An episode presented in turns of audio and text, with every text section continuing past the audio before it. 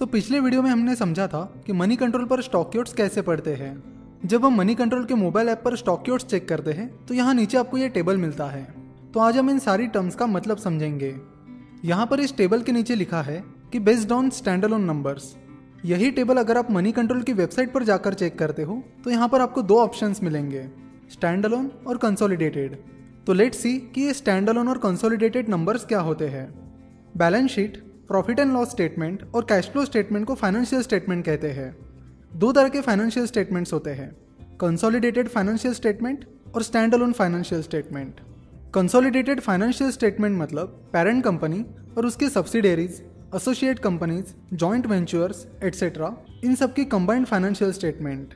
Consolidated financial statement से हमें उस कंपनी की और उसकी subsidiary companies, associate companies, joint ventures, इन सब की कंबाइंड फाइनेंशियल पोजीशन पता चलती है। वही स्टैंडअलोन फाइनेंशियल स्टेटमेंट मतलब सिर्फ उस कंपनी की फाइनेंशियल स्टेटमेंट, उसमें उस कंपनी की subsidiary companies, associate companies, joint ventures etcetera, इनके फाइनेंशियल स्टेटमेंट कंबाइंड नहीं होते हैं। स्टैंडअलोन फाइनेंशियल स्टेटमेंट हमें सिर्फ उसी कंपनी की फाइनेंशियल पोजीशन बताते हैं। For example, State Bank of India that is SBI के स्टैंडअलोन फाइनेंशियल स्टेटमेंट हमें सिर्फ SBI की फाइनेंशियल पोजीशन बताते हैं। वही SBI के कंसोलिडेटेड फाइनेंशियल स्टेटमेंट SBI और उसकी subsidiary companies, associate companies, joint ventures etcetera, जैसे कि SBI capital markets, SBI DHFI, SBI cards etcetera, इन सब की कंबाइंड फाइनेंशियल पोजीशन बताते हैं। तो पहली टर्म जो यहाँ पर दिख रही है वो है मार्केट कैप। मार्केट कैप मतलब मार्केट कैपिटलाइजेशन। मार्केट कैपिटलाइजेशन से हमें कंपनी की साइज़ पता चलती है, यानी पता चलता है कि कंपनी कितनी बड़ी है या कितनी छोटी।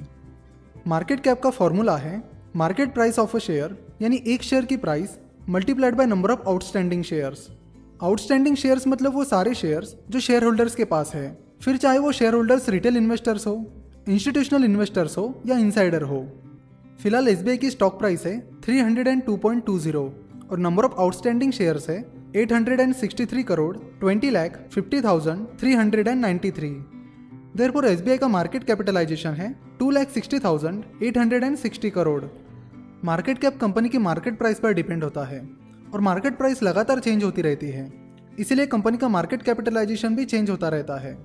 कंपनी छोटी है या बड़ी ये हमें मार्केट कैप से पता चलता है, शेयर प्राइस से नहीं। कुछ लोग समझते हैं कि 100 रुपये की शेयर प्राइस वाली कंपनी छोटी है और 5,000 रुपये शेयर प्राइस वाली कंपनी बड़ी है, पर ऐसा नहीं है। फॉर एग्जाम्पल, SBI की शेयर प्राइस है 302 रुपीज़ और MRF की शेयर प्राइस है 72,000 रुपीज़, पर SBI का मार्केट कैपिटलाइजेशन 2,60,860 करोड़ है और MRF का मार्केट कैपिटलाइजेशन 30,523 करोड़ है। तो इससे हमें पता चलता है कि SBI की स्टॉक प्राइस MRF से बहुत कम है, पर SBI का मार्केट कैपिटलाइजेशन MRF से कई गुना ज़्यादा है। मार्केट कैपिटलाइजेशन के अनुसार स्टॉक्स जनरली 3 कैटेगरीज में बांटे जाते हैं, स्मॉल कैप, मिड कैप और लार्ज कैप। यूजुअली जिन स्टॉक्स का मार्केट कैपिटलाइजेशन 5,000 करोड़ से कम है उन्हें स्मॉल कैप स्टॉक्स कहा जाता है। जिन स्टॉक्स का मार्केट कैपिटलाइजेशन 5,000 करोड़ से 1,00,000 करोड़ के बीच है उन्हें मिड कैप स्टॉक्स कहा जाता है, और जिन स्टॉक्स का मार्केट कैपिटलाइजेशन 1,00,000 करोड़ से ऊपर होता है उन्हें लार्ज कैप स्टॉक्स कहा जाता है। स्मॉल कैप, मिड कैप और लार्ज कैप की कोई फिक्स डेफिनेशन नहीं है। कुछ साल पहले जिस कंपनी का मार्केट कैपिटलाइजेशन 60,000 करोड़ था वो लार्ज कैप में आता था। आज जिस स्टॉक का मार्केट कैपिटलाइजेशन 60,000 करोड़ है वो मिड कैप में आता है। अगली टर्म है EPS। EPS यानी अर्निंग्स पर शेयर, मतलब अगर कंपनी अपना पूरा प्रॉफिट अपने शेयर होल्डर्स के बीच बांट देती तो एक शेयर के पीछे शेयर होल्डर्स को कितने रुपये मिलते। EPS निकालने का फॉर्मूला है net income divided by total number of outstanding shares. For example, मान लेते कि ABC नाम की कोई कंपनी है जिसका प्रॉफिट है 1 करोड़ और total number of outstanding shares है 50 लाख, तो ABC कंपनी का EPS होगा 2। इसका मतलब है कि अगर ABC कंपनी अपना पूरा प्रॉफिट शेयर होल्डर्स के बीच बांट देती तो आपको ABC के एक शेयर के पीछे 2 रुपये मिलते हैं। कुछ एनालिस्ट EPS के लिए थोड़ा अलग फॉर्मूला यूज़ करते हैं, जैसे कि EPS is equal to net income minus preferred dividend divided by total number of outstanding shares. EPS में कंपनी के प्रॉफिट को पर शेयर बेसिस पर कैलकुलेट किया जाता है ताकि आप अलग अलग कंपनीज के प्रॉफिट को EPS के आधार पर कंपेयर कर सको। EPS कंपनी का डेट यानी कर्ज कंसिडर नहीं करता है, यानी प्रॉफिट जनरेट करने के लिए कंपनी ने कितना डेट लिया है और टोटल कितना कैपिटल लगा है ये EPS कंसिडर नहीं करता है। तो अगर किसी दो कंपनीज का EPS सेम है पर एक कंपनी ने कम कैपिटल यूज करके प्रॉफिट कमाया है, वही दूसरी कंपनी ने ज़्यादा डेट और ज़्यादा कैपिटल यूज करके प्रॉफिट कमाया है, तो कंपनी ने कितने इफिशियंटली कैपिटल यूज किया है ये फैक्ट्स ईपीएस से पता नहीं चलते हैं। कंपनीज का ईपीएस कंपेयर करते वक्त एक बात आपको ध्यान में रखनी होगी कि वो कंपनीज एक ही इंडस्ट्री की होनी चाहिए। अगर किसी कंपनी का ईपीएस हर साल बढ़ रहा है तो ये एक अच्छा इंडिकेशन माना जाता है। ईपीएस के बाजू में यहाँ ब्रैकेट में टीटीएम लिखा है। टीटीएम मतलब ट्रेलिंग 12 मंथ्स, यानी पिछले 12 महीनों का ईपीएस।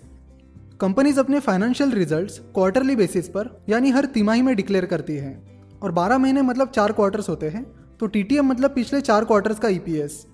ईपीएस का उपयोग प्राइस टू अर्निंग रेशो निकालने के लिए किया जाता है। नेक्स्ट टर्म है price to earnings ratio. Price to earnings ratio से ये पता करने की कोशिश की जाती है कि कंपनी के प्रॉफिट यानी कमाई के मुकाबले कंपनी की स्टॉक प्राइस ओवर प्राइस्ड है या अंडर प्राइस्ड, दैट इज कम है या ज़्यादा।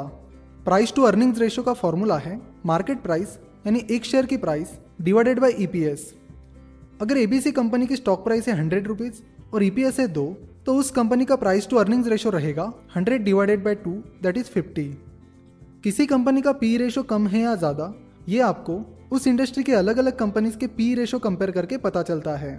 एबीसी कंपनी का पी रेशो 50 है, इसका मतलब है कि एबीसी कंपनी के ₹1 के प्रॉफिट के लिए इन्वेस्टर्स उस शेयर के लिए ₹50 देने के लिए तैयार है। अगर किसी स्टॉक का पी रेशो ज़्यादा है तो इसका मतलब है कि इन्वेस्टर्स को लगता है कि उस कंपनी के फ्यूचर में अच्छी ग्रोथ हो सकती है, इसीलिए वो स्टॉक के लिए ज़्यादा प्राइस देने के लिए तैयार है। जब बुल मार्केट चल रहा होता है तब लोग कंपनी के फ्यूचर के बारे में बहुत ऑप्टिमिस्टिक होते हैं, और इसीलिए बुल मार्केट में कंपनीज के पी रेशो हाई होते हैं। और अगर किसी कंपनी का पी रेशो कम है तो उससे हमें पता चलता है कि इन्वेस्टर्स उस कंपनी के फ्यूचर के बारे में कॉन्फिडेंट नहीं है। पी रेशो एक कंपैरिजन टूल है, पर आप किसी कंपनी का पी रेशो किसी दूसरी इंडस्ट्री की कंपनी के साथ कंपेयर नहीं कर सकते। हर इंडस्ट्री का earning pattern, growth rate, margins etcetera अलग अलग होते हैं, इसीलिए कंपनी के पी रेशो को आपको उसी इंडस्ट्री की दूसरी कंपनीज के साथ कंपेयर करना होगा। नेक्स्ट टर्म है पीसी रेशो। पीसी रेशो मतलब put call ratio. Put call ratio option market से जुड़ी टर्म है, इसलिए जब हम futures and option market cover करेंगे तब हम इस रेशो को कवर करेंगे। वैसे कैश मार्केट से या कंपनी के फंडामेंटल से पीसी रेशो का कुछ लेना देना नहीं होता। अब बुक वैल्यू की बात करते हैं। आसान भाषा में बात करें तो बुक वैल्यू मतलब अगर कोई कंपनी अपना बिजनेस बंद कर रही है तो उस कंपनी को अपने सारे एसेट्स यानी संपत्ति बेचकर पहले अपनी पूरी लायबिलिटीज़ क्लियर करनी होगी, यानी उन पर जो पैसा है वो रिटर्न करना होगा। उसके बाद जो कुछ बचता है वो उस कंपनी की बुक वैल्यू है। बुक वैल्यू का फॉर्मूला है total assets minus total liabilities, और अगर आप बुक वैल्यू को total number of outstanding share से डिवाइड करते हो तो आपको कंपनी की बुक वैल्यू पर शेयर मिलती है। बुक वैल्यू पर शेयर का फॉर्मूला है book value divided by total number of outstanding shares. अब price to book value ratio के बारे में बात करते हैं। पीबी रेशो एक वैल्यूएशन रेशो है जो हमें ये बताने में मदद करता है कि स्टॉक प्राइस अंडर प्राइस्ड है या ओवर प्राइस्ड, यानी कम है या ज़्यादा। पीबी रेशो मतलब कंपनी की बुक वैल्यू के मुकाबले इन्वेस्टर्स उस स्टॉक के लिए कितनी प्राइस पे करने के लिए तैयार हैं। पीबी रेशो का फॉर्मूला है मार्केट प्राइस पर share divided by book value पर शेयर। पीबी रेशो में स्टॉक प्राइस को कंपनी की बुक वैल्यू से कंपेयर किया जाता है। पीबी रेशो हमें बताता है कि कंपनी की ₹1 की बुक वैल्यू के लिए इन्वेस्टर्स कितने रुपए पे करने के लिए तैयार है। तो अगर किसी कंपनी का पीबी रेशो 5 है तो इसका मतलब है कि कंपनी की ₹1 की बुक वैल्यू के लिए इन्वेस्टर्स ₹5 पे करने के लिए तैयार है। अगर पीबी रेशो 1 से ज़्यादा है तो इसका मतलब है कि इन्वेस्टर्स उस कंपनी के स्टॉक के लिए उसके बुक वैल्यू से ज़्यादा प्राइस देने के लिए तैयार है, और अगर पीबी रेशो 1 से कम है तो इसका मतलब है कि इन्वेस्टर्स उस कंपनी के स्टॉक के लिए उसकी बुक वैल्यू से कम प्राइस दे रहे हैं। जिस चीज़ को हम मेजर कर सकते हैं यानी नाप सकते हैं उसे टेंजिबल कहते हैं, और जिस चीज़ को हम मेजर नहीं कर सकते उसे इनटेंजिबल कहते हैं। फॉर एग्जाम्पल, फेसबुक और एप्पल की ब्रांड वैल्यू को हम मेजर नहीं कर सकते, इसलिए ब्रांड वैल्यू एक इनटेंजिबल एसेट है। बुक वैल्यू इनटेंजिबल एसेट्स को कंसिडर नहीं करती है। Patent, goodwill, brand value etcetera ये सारे इनटेंजिबल एसेट्स हैं और बुक वैल्यू इन्हें कंसिडर नहीं करती है। सर्विसेज और आईटी कंपनीज के पास ज़्यादातर इनटेंजिबल एसेट्स ही होते हैं, उनका ऑलमोस्ट सारा कारोबार इंटेलेक्चुअल प्रॉपर्टी पर चलता है, इसलिए पीबी रेशो ऐसी इंडस्ट्रीज़ के एनालिसिस के लिए यूज़ नहीं किया जाता। PB ratio mainly manufacturing companies, automobile और एसेट हेवी कंपनीज के एनालिसिस में यूज़ किया जाता है। अगली टर्म है डिविडेंड। कंपनीज अपने प्रॉफिट का कुछ हिस्सा शेयर होल्डर्स के साथ शेयर करती है, उसे डिविडेंड कहते हैं। डिविडेंड देना कंपनी के लिए कंपलसरी नहीं होता है। डिविडेंड देना है या नहीं यह डिसीजन कंपनी के बोर्ड ऑफ डायरेक्टर्स लेते हैं, यानी डिविडेंड देना है या नहीं यह डिसीजन पूरी तरह कंपनी पर डिपेंड होता है। कुछ कंपनीज रेगुलर डिविडेंड देती है, जनरली ब्लूचिप कंपनीज डिविडेंड देना पसंद करती है, वही स्मॉल कैप और ग्रोथ स्टेज की कंपनीज रेयरली डिविडेंड देती है। वो अपना प्रॉफिट कंपनी की ग्रोथ और एक्सपेंशन में इन्वेस्ट करना पसंद करते हैं। डिविडेंड फेस वैल्यू पर कैलकुलेट किया जाता है। फॉर एग्जाम्पल, मान लेते कि ABC नाम की कोई कंपनी है जिसकी शेयर प्राइस है 1000 रुपीज़ और फेस वैल्यू है 10 रुपीज़।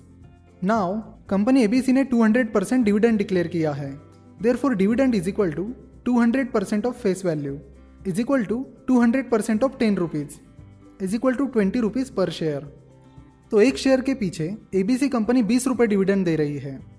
यहाँ पर SBI ने 260% डिविडेंड दिया है। इसका मतलब है कि SBI ने एक शेयर के पीछे शेयर होल्डर्स को 2.6 रुपीज़ डिविडेंड दिया है। अब डिविडेंड यील्ड की बात करते हैं। डिविडेंड यील्ड से हमें समझता है कि शेयर की मार्केट प्राइस के मुकाबले कंपनी कितना डिविडेंड दे रही है। डिविडेंड यील्ड का फॉर्मूला है dividend per share divided by market price multiplied by 100। यहाँ पर SBI ने 2.6 रुपीज़ पर शेयर डिविडेंड दिया है और SBI की मार्केट प्राइस है 302.20। देयरफॉर SBI की डिविडेंड यील्ड होगी 2.6 divided by 302.20 multiplied by 100 is equal to 0.86%। Dividend yield से हमें पता चलता है कि हर 100 रुपये के इन्वेस्टमेंट पर इन्वेस्टर्स को कितना डिविडेंड मिल रहा है। यहाँ पर SBI की डिविडेंड यील्ड है 0.86%। इसका मतलब है कि हर 100 रुपये के इन्वेस्टमेंट पर SBI ने शेयर होल्डर्स को 86 पैसे डिविडेंड दिया है। डिविडेंड यील्ड का उपयोग डिविडेंड देने वाले स्टॉक्स का डिविडेंड कंपेयर करने के लिए भी किया जाता है। अगली टर्म है मार्केट लॉट। जैसे कि हमने IPO यानी इनिशियल पब्लिक ऑफरिंग के वीडियो में देखा था कि IPO में हमें लॉट में शेयर्स खरीदने होते हैं। वहाँ हम 1, 2 या हमें चाहे जितने शेयर्स नहीं खरीद सकते। आप कंपनी जो लॉट साइज डिसाइड करती है उतने शेयर्स या उसके मल्टीपल्स में ही शेयर्स खरीद सकते हो। फॉर एग्जाम्पल, अगर कोई कंपनी अपने IPO की लॉट साइज 45 शेयर्स रखती है तो आपको मिनिमम 45 शेयर्स और उसके मल्टीपल्स में ही शेयर्स खरीदने होंगे। पर सेकेंडरी मार्केट में कोई लॉट साइज नहीं होती, यहाँ आपको चाहे जितने शेयर्स खरीद सकते हो। इसीलिए सेकेंडरी मार्केट में सारी कंपनीज का मार्केट लॉट एक ही होता है, क्योंकि आप मिनिमम एक शेयर भी खरीद सकते हो। अगली टर्म है फेस वैल्यू। हर शेयर की एक फेस वैल्यू होती है और एक मार्केट वैल्यू होती है। स्टॉक मार्केट में जो भी शेयर की करंट प्राइस चल रही होती है वो उस शेयर की मार्केट वैल्यू होती है, यानी जिस प्राइस पर आप शेयर्स खरीदते हो या बेचते हो वो उस शेयर की मार्केट वैल्यू होती है।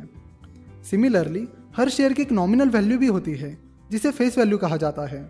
जब कंपनी अपने शेयर्स इश्यू करती है तब कंपनी फेस वैल्यू डिसाइड करती है।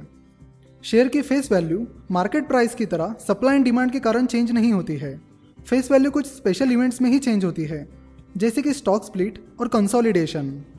कंपनी जो डिविडेंड इश्यू करती है वो फेस वैल्यू पर दिया जाता है। फेस वैल्यू जनरली 1, 2, 5 या 10 रुपये होती है। फेस वैल्यू एक अकाउंटिंग टर्म है जिसका शेयर प्राइस से या कंपनी के फंडामेंटल से कुछ लेना देना नहीं होता। नेक्स्ट टर्म है इंडस्ट्री PE। इंडस्ट्री PE मतलब उस इंडस्ट्री की सारी कंपनीज का average PE ratio. Last term है डिलीवरेबल्स। बेसिकली कैश मार्केट में दो तरह के ट्रेड्स होते हैं। पहला है इंट्राडे, यानी जिस दिन आपने शेयर्स खरीदे हैं उन्हें उसी दिन बेच देना, और दूसरा है डिलीवरी। अगर आप एक दिन से ज़्यादा टाइम पीरियड के लिए शेयर्स होल्ड करते हो तो उसे डिलीवरी कहते हैं। जैसे कि हमने पिछले वीडियो में देखा था कि वॉल्यूम मतलब उस दिन या दिन के किसी स्पेसिफिक टाइम तक कितने शेयर्स ट्रेड हुए हैं। वॉल्यूम में इंट्राडे और डिलीवरी दोनों के लिए खरीदे हुए शेयर शामिल होते हैं, वहीं डिलीवरेबल्स में सिर्फ डिलीवरी के लिए खरीदे गए शेयर शामिल होते हैं। डिलीवरेबल्स का फॉर्मूला है delivery shares divided by total volume multiplied by 100। तो यहाँ पर आप देख सकते हो कि SBI के डिलीवरेबल्स है 60.51%। तो इसका मतलब है कि टोटल ट्रेड हुए शेयर्स में से 60.51% शेयर्स डिलीवरी के लिए खरीदे गए हैं।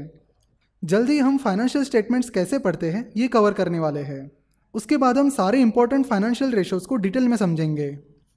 अगर आपको स्टॉक मार्केट से रिलेटेड या इस वीडियो से रिलेटेड कुछ सवाल पूछने हैं तो आप हमें 9049641491 या 8055835835 इस नंबर पर हमें कॉल या व्हाट्सएप कर सकते हो। अगर आपको ये वीडियो पसंद आया है तो ज़रूर हमारे चैनल को सब्सक्राइब करिए और इस बेल बटन को भी दबा दीजिए, ताकि आप हमारे स्टॉक मार्केट के लेक्चर्स रेगुलरली देख सको और कोई भी लेक्चर या अपडेट मिस ना हो। हमारे साथ अपडेट रहने के लिए आप हमारे टेलीग्राम चैनल को ज्वाइन करके हमसे जुड़ सकते हो। स्टॉक मार्केट के बारे में और जानकारी के लिए आप हमारी वेबसाइट finovations.com विजिट कर सकते हो।